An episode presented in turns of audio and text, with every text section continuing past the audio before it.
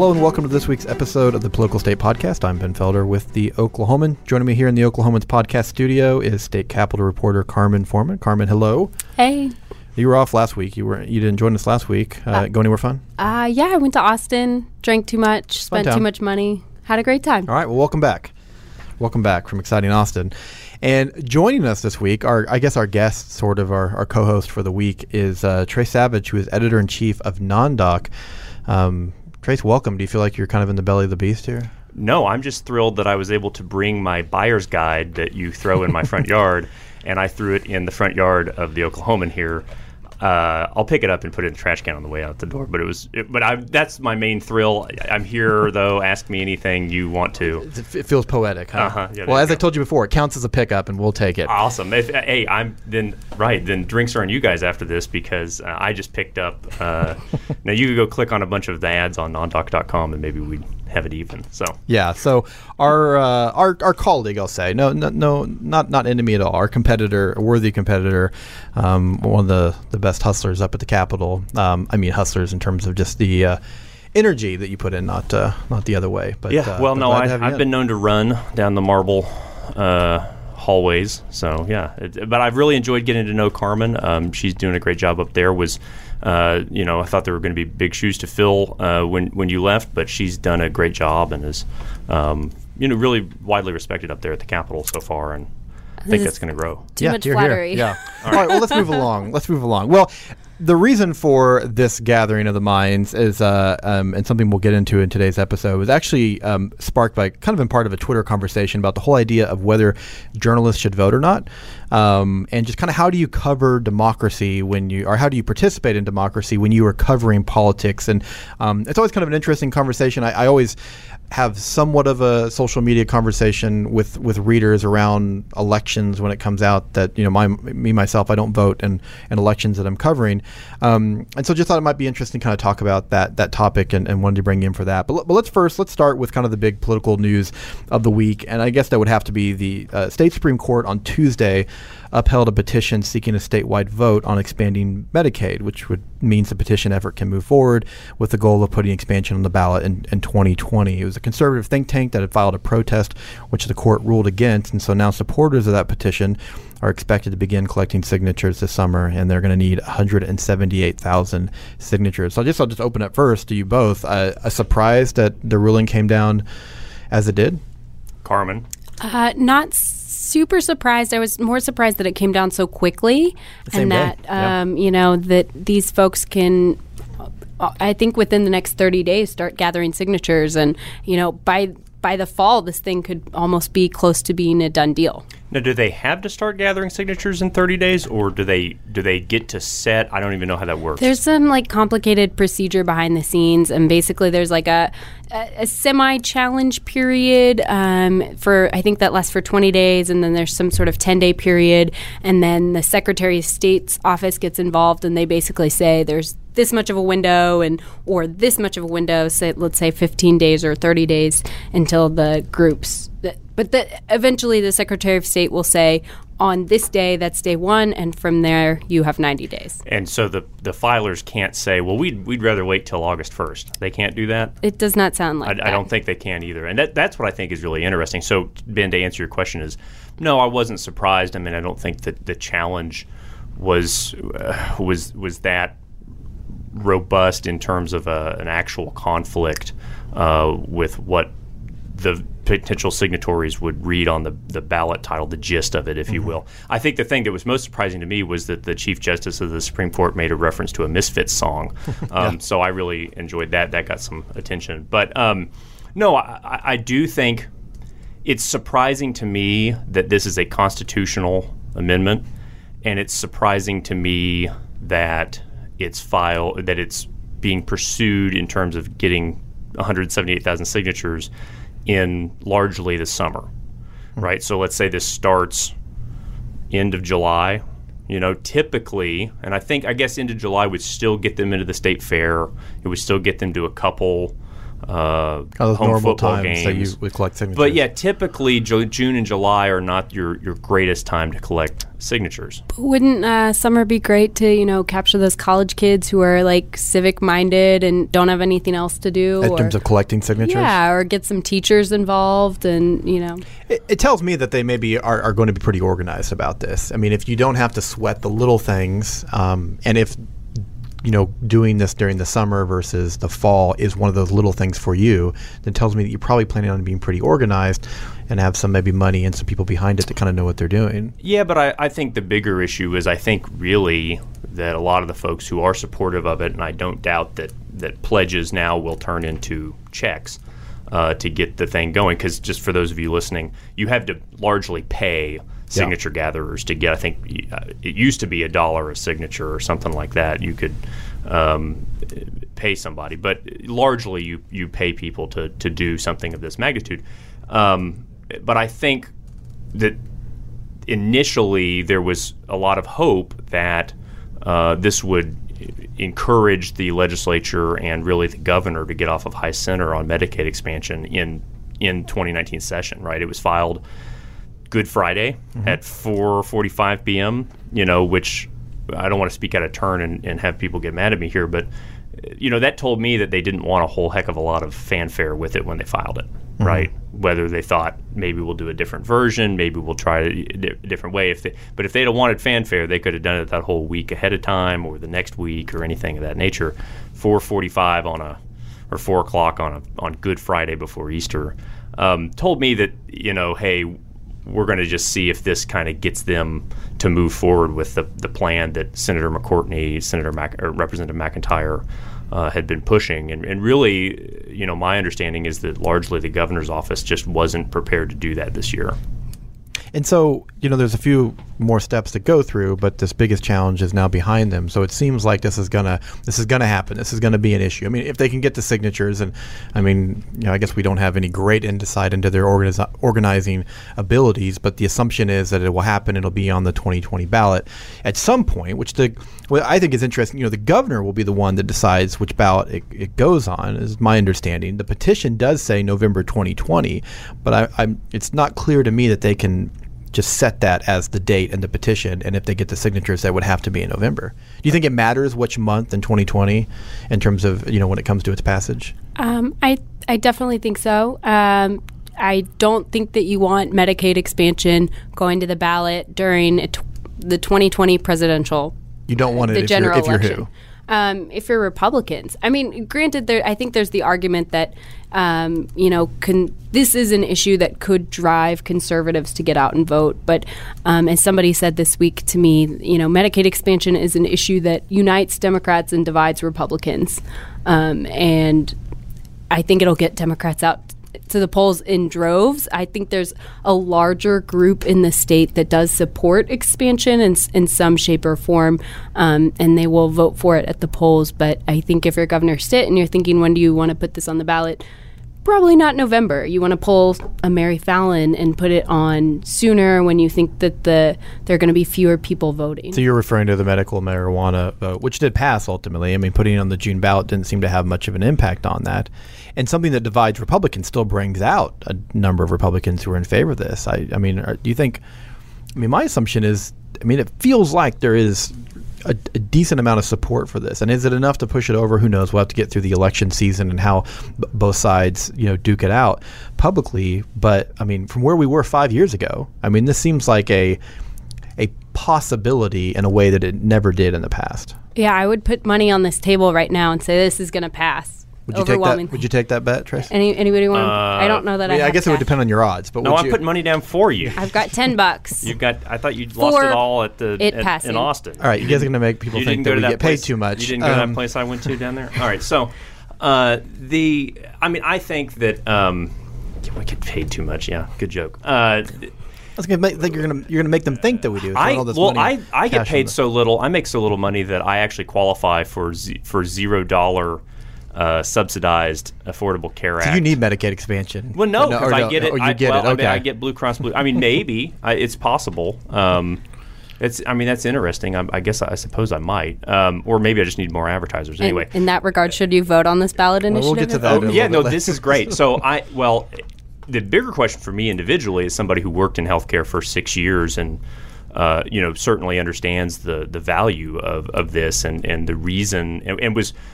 I was involved initially uh, in the initial conversations in the healthcare community of how do you convince the legislature in 2010, I guess, to uh, try to, to move on an Oklahoma plan, right? Um, and I, you know, part of the issue was that eh, there was some difficulty speaking the language of this toward Republicans, right? And and I'll tell you one of the big. Um, sort of amusing. One of the big debates in that room, uh, it was at the Hospital Association. Good folks there, you know. Uh, there was a lot of effort to not call it Medicaid expansion.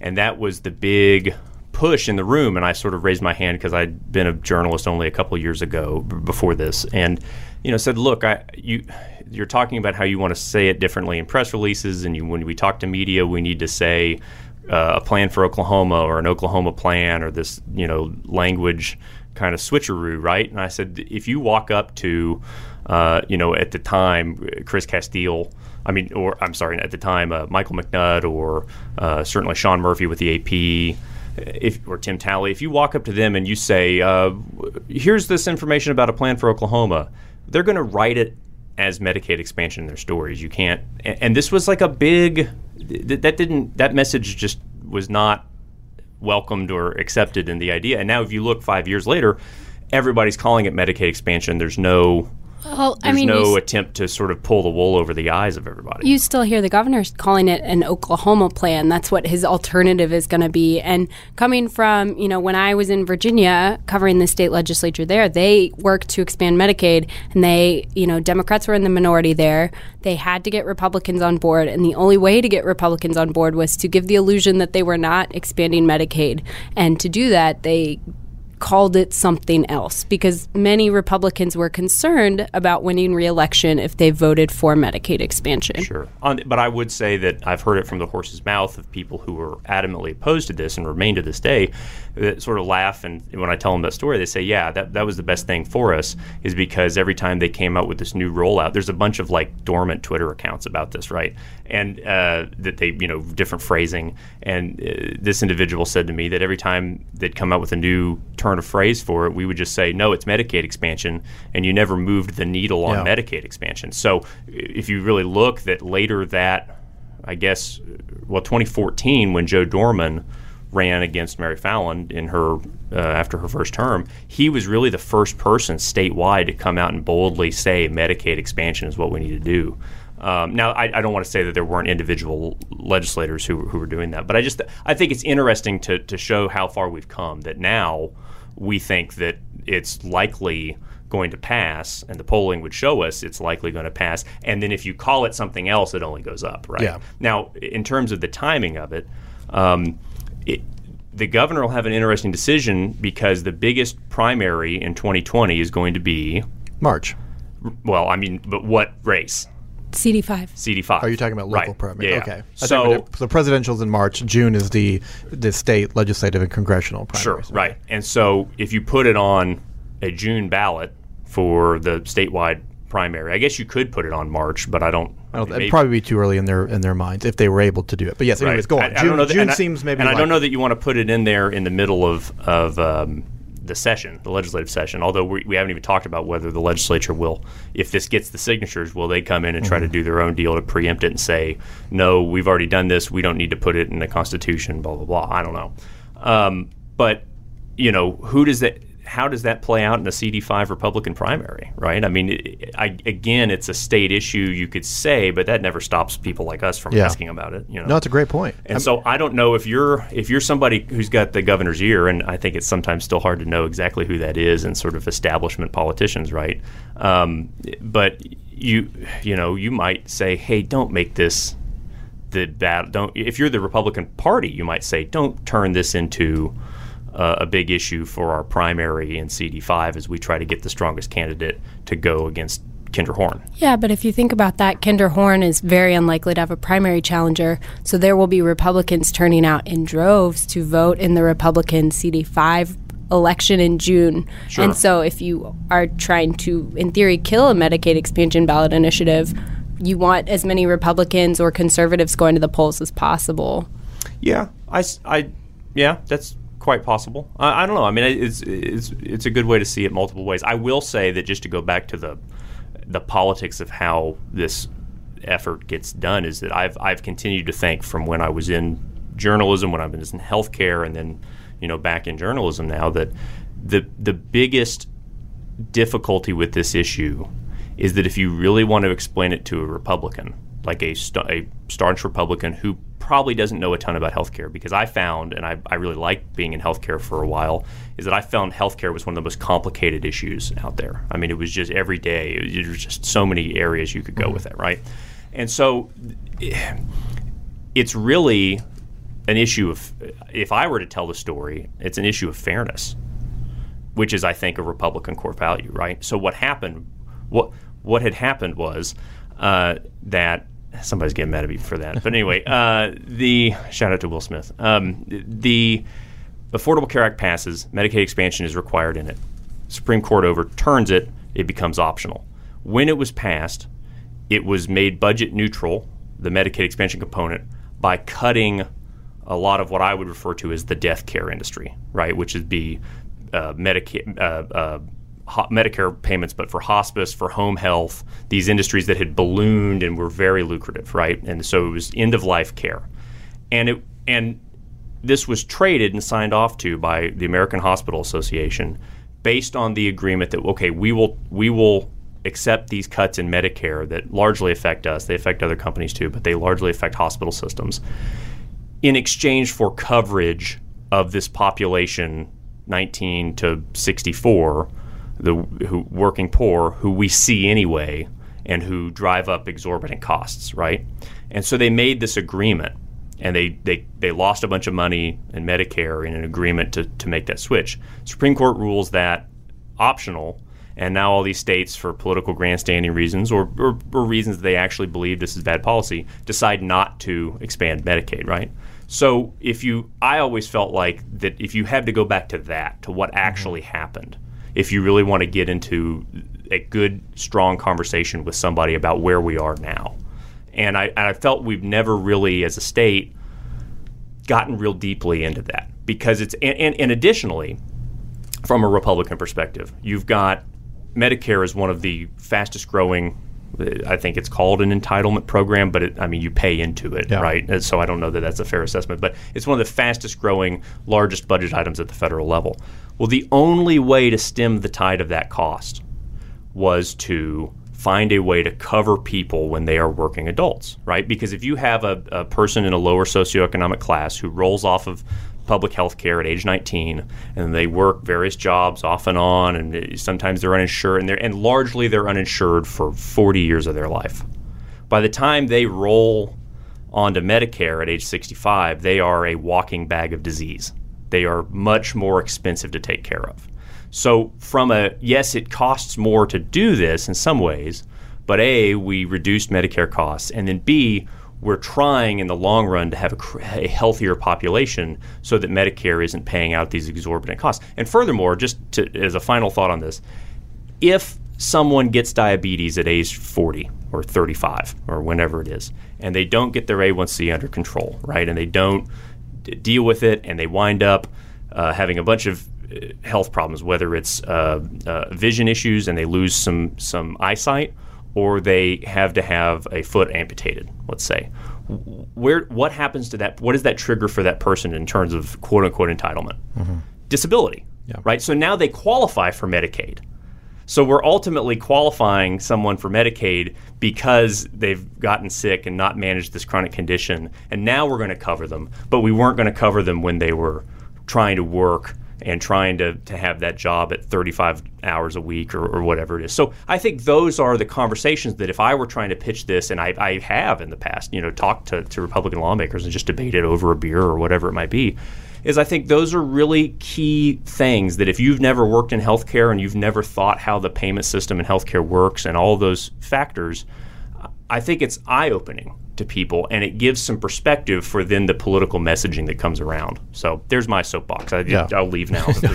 Well, and I think uh, and those are and great points, and I think we are, you know, for a variety of reasons, we are able maybe to shift more to the policy aspect and less of the political aspect. I mean, it's still going to be a very major political issue. You know, of course, you know, the president that that, uh, that pushed this across the finish line, his signature achievement, Obama. I mean, he's no longer in office. I mean, it gives that kind of that cover to now explore this issue, and and next year maybe a little bit easier too because there's not there are no statewide races going on. I do think it's going to be fascinating in the sense that this will be one of the dominant political storylines of next year. It's going to impact what happens in the legislature next year. It's going to impact some other races. I think your your assessment of CD5, or at least your your the thought that CD5 is going to be impacted, this is very interesting because what happens if Medicaid expansion is on the June ballot or even on the November ballot, and you see Horn against Steph- Stephanie Bice, and Bice is kind of forced to take an anti position. If she was, I'm not saying she's going to, but let's say that she felt to win a Republican primary, she had to come down against this. The specific plan, the plan that's on the ballot, the plan that people are going to vote on in November. She takes that position to win a primary. Well, now she's in that corner. And now she's going up against Horn, and one of the signature issues between the two candidates is going to be their support of that statewide of that state question. Now, let me ask you: within the bounds of CD5, does it pass? think so. yeah, I think mean, so. abso- I, I think it would be hard Yeah. not to. So, Um, someone like Stephanie Bice may be thinking, Ugh, not really excited about this. Would like to see the legislature maybe get something done next year. Hey, she maybe can play a part of that. It'll be interesting to see, uh, uh, you know, see what happens in regards to that. But it's going to be just a, a huge storyline. And I, I want to move over, move on to our other topic, un unless you guys have any other closing Well, thoughts I think on the, that. o- the only thing I would say is that I believe, and Carmen, you may correct me if I'm wrong. Uh, I think the state administration said that they intend to roll out this plan for Oklahoma hashtag or whatever you want to do with it um, in what August, September of this of this year, I've heard varying dates. I've heard August from them. I've heard October from them. right? and now they might mush it. the move it goal up. the goal would be to that and and I think the really interesting thing is you know does it does it turn out to be exactly what the lawmakers plans were uh, this past session you know is it is it the same thing? Is it a little different? Are they going to try to to seek some waivers? Um, I mean it, the whole thing is is really going to be interesting to watch to your point Ben There's a decent chance the legislature does something in response to this to, that brings us back to the court. Maybe I mean they had a chance to maybe- do it with Medicaid med, medical marijuana I mean, uh, passing a plan to say, "Hey, Oh. this is going to take care of that. We don't need to have the." I mean, someone's going to say that. I don't Yeah. think the you know maybe the majority of the legislature doesn't take that position, but someone's going to say, "Hey, let's pass this plan. We don't have to have this vote after all." Um, I don't know. I, I think you can say that about most things in the legislature. There's a 20% chance this ends up uh, in front of the state supreme court. Um, well, hey, let's move on to the reason why we invited you on onto the Okay. podcast this week, um, and that is this idea of just kind of journalists participating in democracy, specifically through the idea of voting. So, full disclosure. Um, I personally don't vote, and let me give you kind of my origin story on why I don't vote. So, when I was uh, a, a young punk um, at a small paper in Missouri, covering a small town city council race in which a friend of mine, not a close close friend, but a friend that was in my in my circles, um, ran for city council and uh, was running against an incumbent. Long story short, he ended up beating this incumbent. It was kind of a messy election, and afterwards, the incumbent that he beat, who wasn't a fan of the paper anyways, but had criticized me of saying, you know, your reco- your reporting was biased. You wanted him to win. That was absolutely not true. I, my reporting wasn't biased. I talked to you for stories. I don't I don't feel like it was. And he said, well, case in point, who did you vote for? And that's the first time it kind of dawned on me. It's like, well, I voted for, you know, my friend. I lived in the ward. That's who I voted for. Now, I don't know if my reporting was biased or not. I'm sure it might have been. Um, but two things dawned on me. One is I didn't really have a great answer to that question. If someone said, "Who did you vote, for?" Someone can accuse you of being biased, and if you voted for the person, you know, how do you t- how do you how do you explain that you're not biased if you actually did the most biased thing, which is vote for someone? That was one. And two, I realized that maybe I did expend some of my mental capacity in thinking about who I wanted to vote for. And if I took that out of the equation for myself, then I could truly focus on my job. Now, I will say this before I give you the, you guys a chance to, to address this and your positions. I don't think it's a wrong position for a journalist to vote. Let me just first and say that. I don't disagree. Um, with journal. I don't I don't think this is a, a zero sum game. It's just a position I've arrived at, but I think it, it can be a good thing for journalists to vote. So this is not a disagreement, at least from, from this side of the table, that I feel like someone is wrong for that. But on Twitter, you had said that you did vote and kind of maybe took a little bit of exception to the idea that journalists wouldn't wouldn't vote. Yeah, and I'll try to be brief, Carmen, because I want because you chimed in and you have your kind of uh, maybe a middle ground somewhere in there. You said you, something like that, but uh, I mean, I, I just I do vote, um, and I try to vote a fair amount. And the only times I don't vote is when I don't have any idea who the candidates for judge are, or I, you know, uh, we have a municipal election July 9th. Did yeah. you know that? Yeah, for the charter update or something. Yeah, right. Yeah, yeah. I, I, was just reading what that was today, right? So I guess if July 9th had gotten here and I hadn't had any idea what that was, I might not have voted for that. But in general, I vote. And, and I think my exception to this idea was. Um, and, and maybe it's my just exception that it gets floated out there as if this is sort of the gold standard for journalism ethics, right? Because I never, when I went to journalism school, nobody said, nobody floated this idea at all, right? I just think it's a dangerous idea to have to to say, especially to young journalists, you're not you're not supposed to vote because two things about the guy who lost his seat and was butthurt about that. One, we have an Australian ballot system, right? Like you don't, you're not required to tell anybody. Yeah.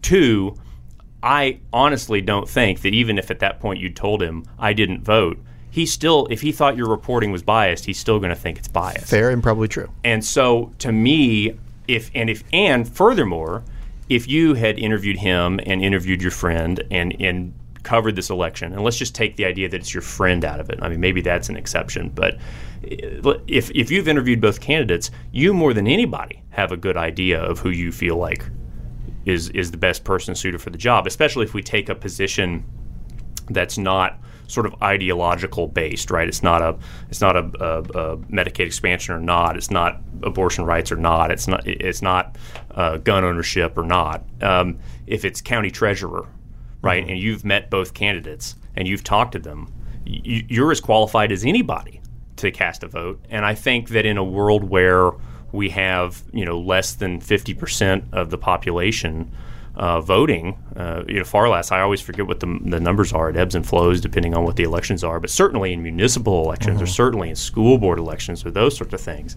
I just think that you know we ha- there are so many reasons for people not to vote. I, I just don't know that journalists have any. I don't see it fixing any problem.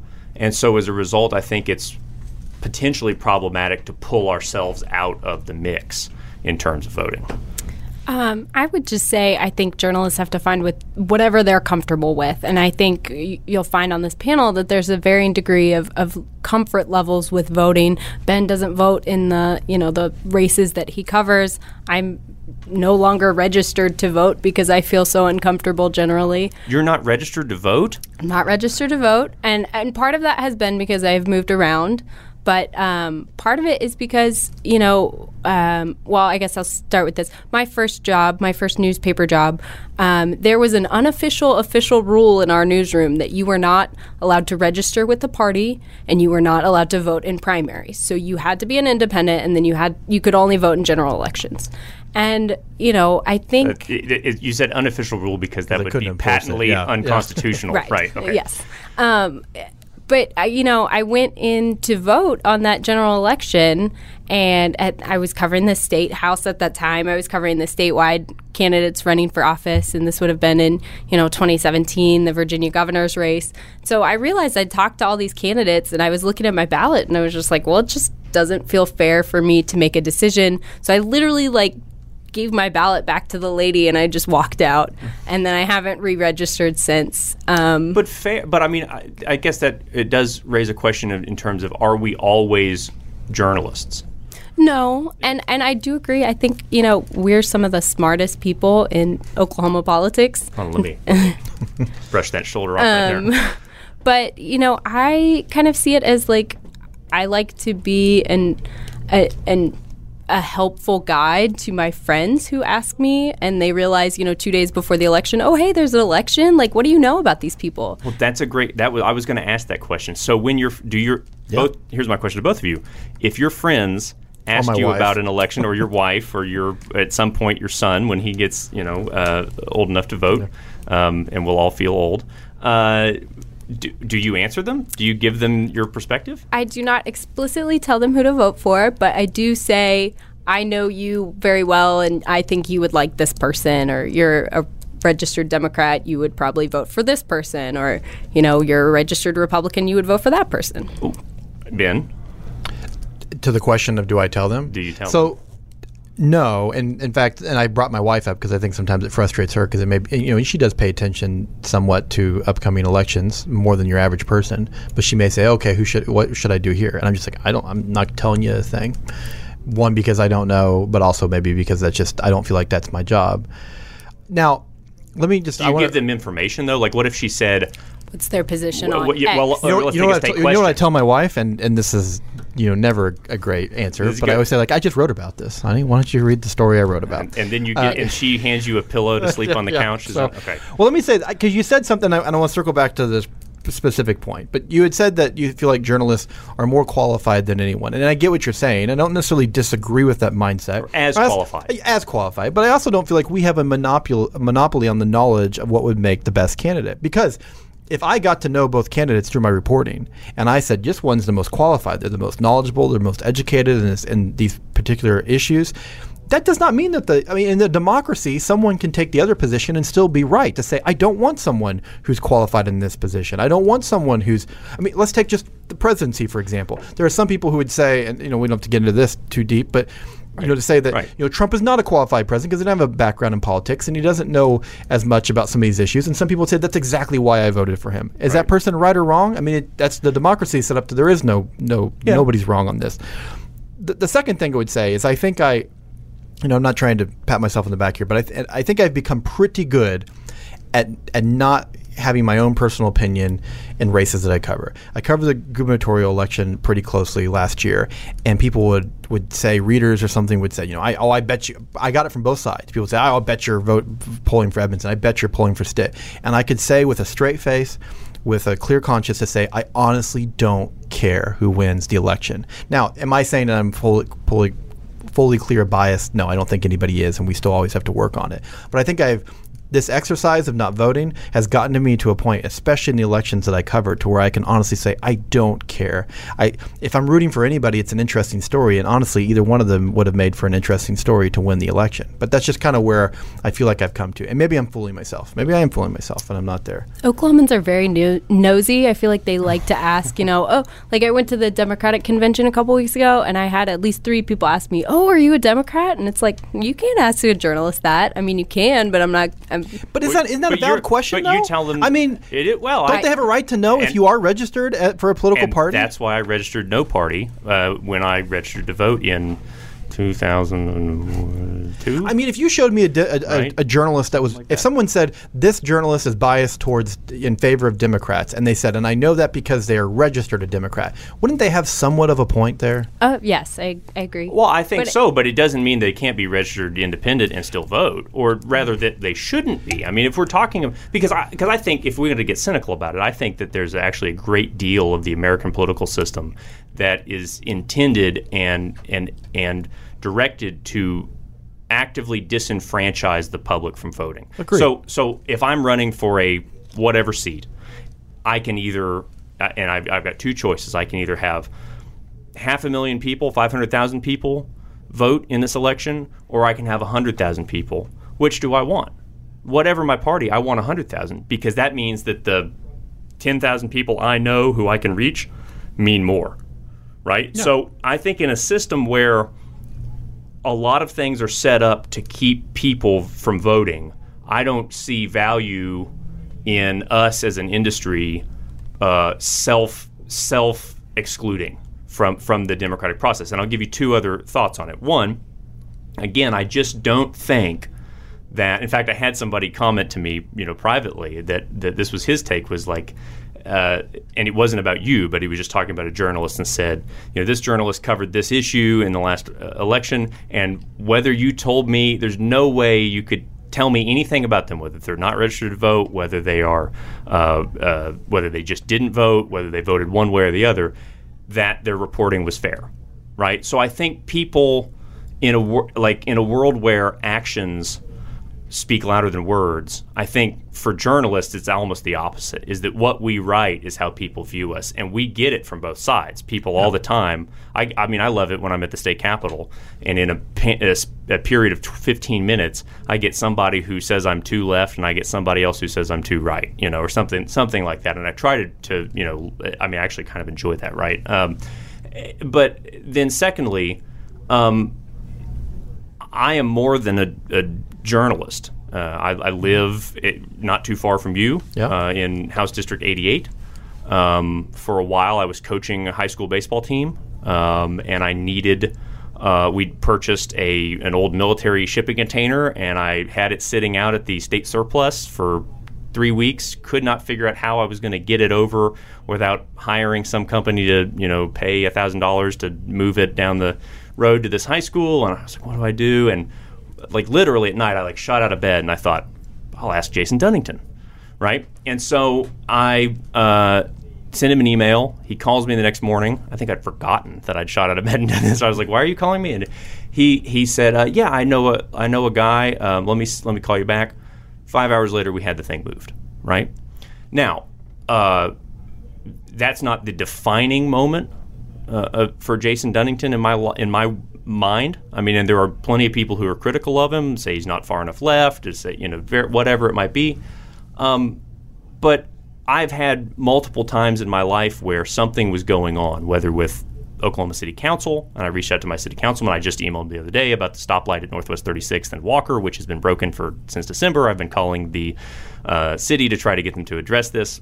All, all these things if someone in my personal life does what is necessary uh, in terms of being uh, rep- uh, responsive to the public and to, to me in that realm, well, when it comes to it, and they they're running against somebody I've never heard of or have no idea about, or who says something that seems, or or let's just imagine that they're an asshole. Run for office. If I know there's a nice person and I know there's I'm going to vote for the nice guy because I might need that guy to move a box for me or help me with a stoplight issue or any of those things. So I just, t- to me, I think it overthinks it. And if somebody thinks that I'm, I, I don't see that my ethics or my ethical perception, which is more important than reality, perception is more important than reality. I don't know that this issue is strong enough to be in the top 20 things in terms of how I'm perceived ethically in, in the state of Oklahoma. Well, I definitely see that, and I think it does take more than just simply saying I didn't vote, so let me just get off my back about everything else. And I think those are great points because you're right. You, you still are a citizen of the world. You're a citizen of your community. And I'll tell you, I'm I'm kind of personally grappling right now with this whole idea of, and you know, and I'll just uh, just mention it because I actually wrote about it a couple weeks ago. You know, my seven year old son is diagnosed with type one diabetes. Sure. I'm saying now as a news director, eh, can I can I assign my health reporter to take a deep dive into the cost of insulin and whether or not you know we need to be doing something about that policy as a state? I mean, I can, but am I am I crossing some kind of ethical boundary by? And I'm not I'm not looking for the answer No, now. And I'm just uh, saying sure. I'm, I, I think I'm just these are things that I want to talk through because. And, and once again, I don't think there's a right or a wrong, and I don't think that uh, I don't think you're any less of an ethical journalist. In fact, you may be more ethical f because you're approaching it the way you're approaching it.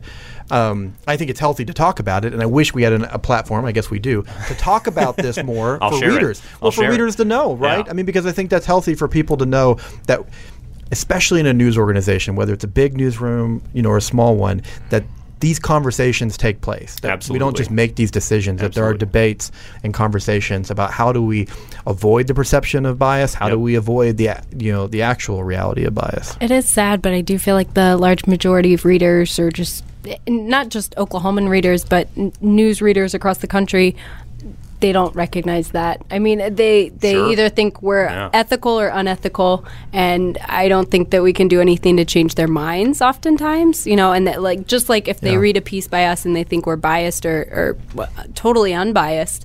Um, you know, I don't think you can have a conversation necessarily with that person and say, "Here's why that article was not biased." Or Well, and I agree, and I think in, in this current light of media literacy and the challenges we're facing as an industry, and we've we've got a minute left here. I mean, we have to be able to we have to rethink things. We have to re, we have to at least have a discussion about these different things. We have to talk about voting. No matter where you land, and it's your right, and you should you know should do it. And like I said, I'm not saying you're wrong, but we should have these conversations. I, I think it's a great conversation. 100. percent We've we've talked about this Yeah. before, and I think anytime I'd like to say I'd come back and talk about ethical questions anytime you can. I, I just thought of one thing because I've got a I got 10 minutes to go get my um, uh, parking Yeah. done. But it, that that's interesting. Like I actually am the opposite. I actually struggle with. Qu- I question whether I should ask Jason Dunnington to help me do that because hmm. he's my state representative. I question whether I should ask James Cooper about this issue because he's my city councilman because I don't want to and in fact it was awkward the other night I saw James and I was like hey I've been meaning to talk to you about a stoplight issue and I was it was at an event I was covering right so that to me whether I vote or not doesn't No. is not is not the bigger question. The, the, the bigger question to me is how do I balance that knowledge of, okay, I know all these state state lawmakers, and that affords me some access and the position the of power that you doesn't have, right? Sure, right, I mean, it- absolutely. I mean, an elected official hearing you complain about something is kind of way more than someone they've never heard of. right, yeah, yeah, sure. Because they're going to be wondering, is this going to end up on Twitter? And I don't think it would right. with you. It I've, ha- I've it done has- that before. Well, I've I done mean, it, it has and I've with learned some. from that. Yeah, no, but no, it has I've- with some. Right, and I, but that's what I'm thinking about in terms of it is a slippery slope in terms of what you want to do in your own community as a journalist. But to me, there's the privacy of the voting booth where it's like I retain this idea that I do have an opinion Yeah. and I can't tell. I don't tell anybody else about it a lot, but by God, I've met both these people, and one of them's a lion so and so, and the other one I think has got a good chance to be a responsible member of the democracy. Yeah. Well, either way, I think we all would agree that we are in a business where we do encourage everyone to vote. I mean, that's good for our society. It's good for us. I mean, I just think that's. Uh, I mean, we want people to be participating in democracy in a variety of ways, and whether you vote or you, or you don't. To me, being a journalist is one of the is a is a core way of being a part of the democratic process. That's one of the reasons why I'm in this profession. Well, you said you'd come back. We're going to definitely take you up on that. We'll, we'll Sold. you Can I get a taller water when I come back? invite. We'll get you more. We'll go longer, and we'll give you we'll give you more more water. Well, uh, Tres Savage with with Nondoc at nondoc.com. Uh, Carmen, the Oklahoman State Capitol reporter. Thanks, guys, so much for your time. Thanks for having us. Yeah, I'm Ben Felder with the Oklahoman. Um, you can find this in every episode of the Political State Podcast on the Oklahoman's YouTube page, also on your favorite podcast uh, player. Well, that's gonna do it for this week's episode. We'll see you again next week. Thanks.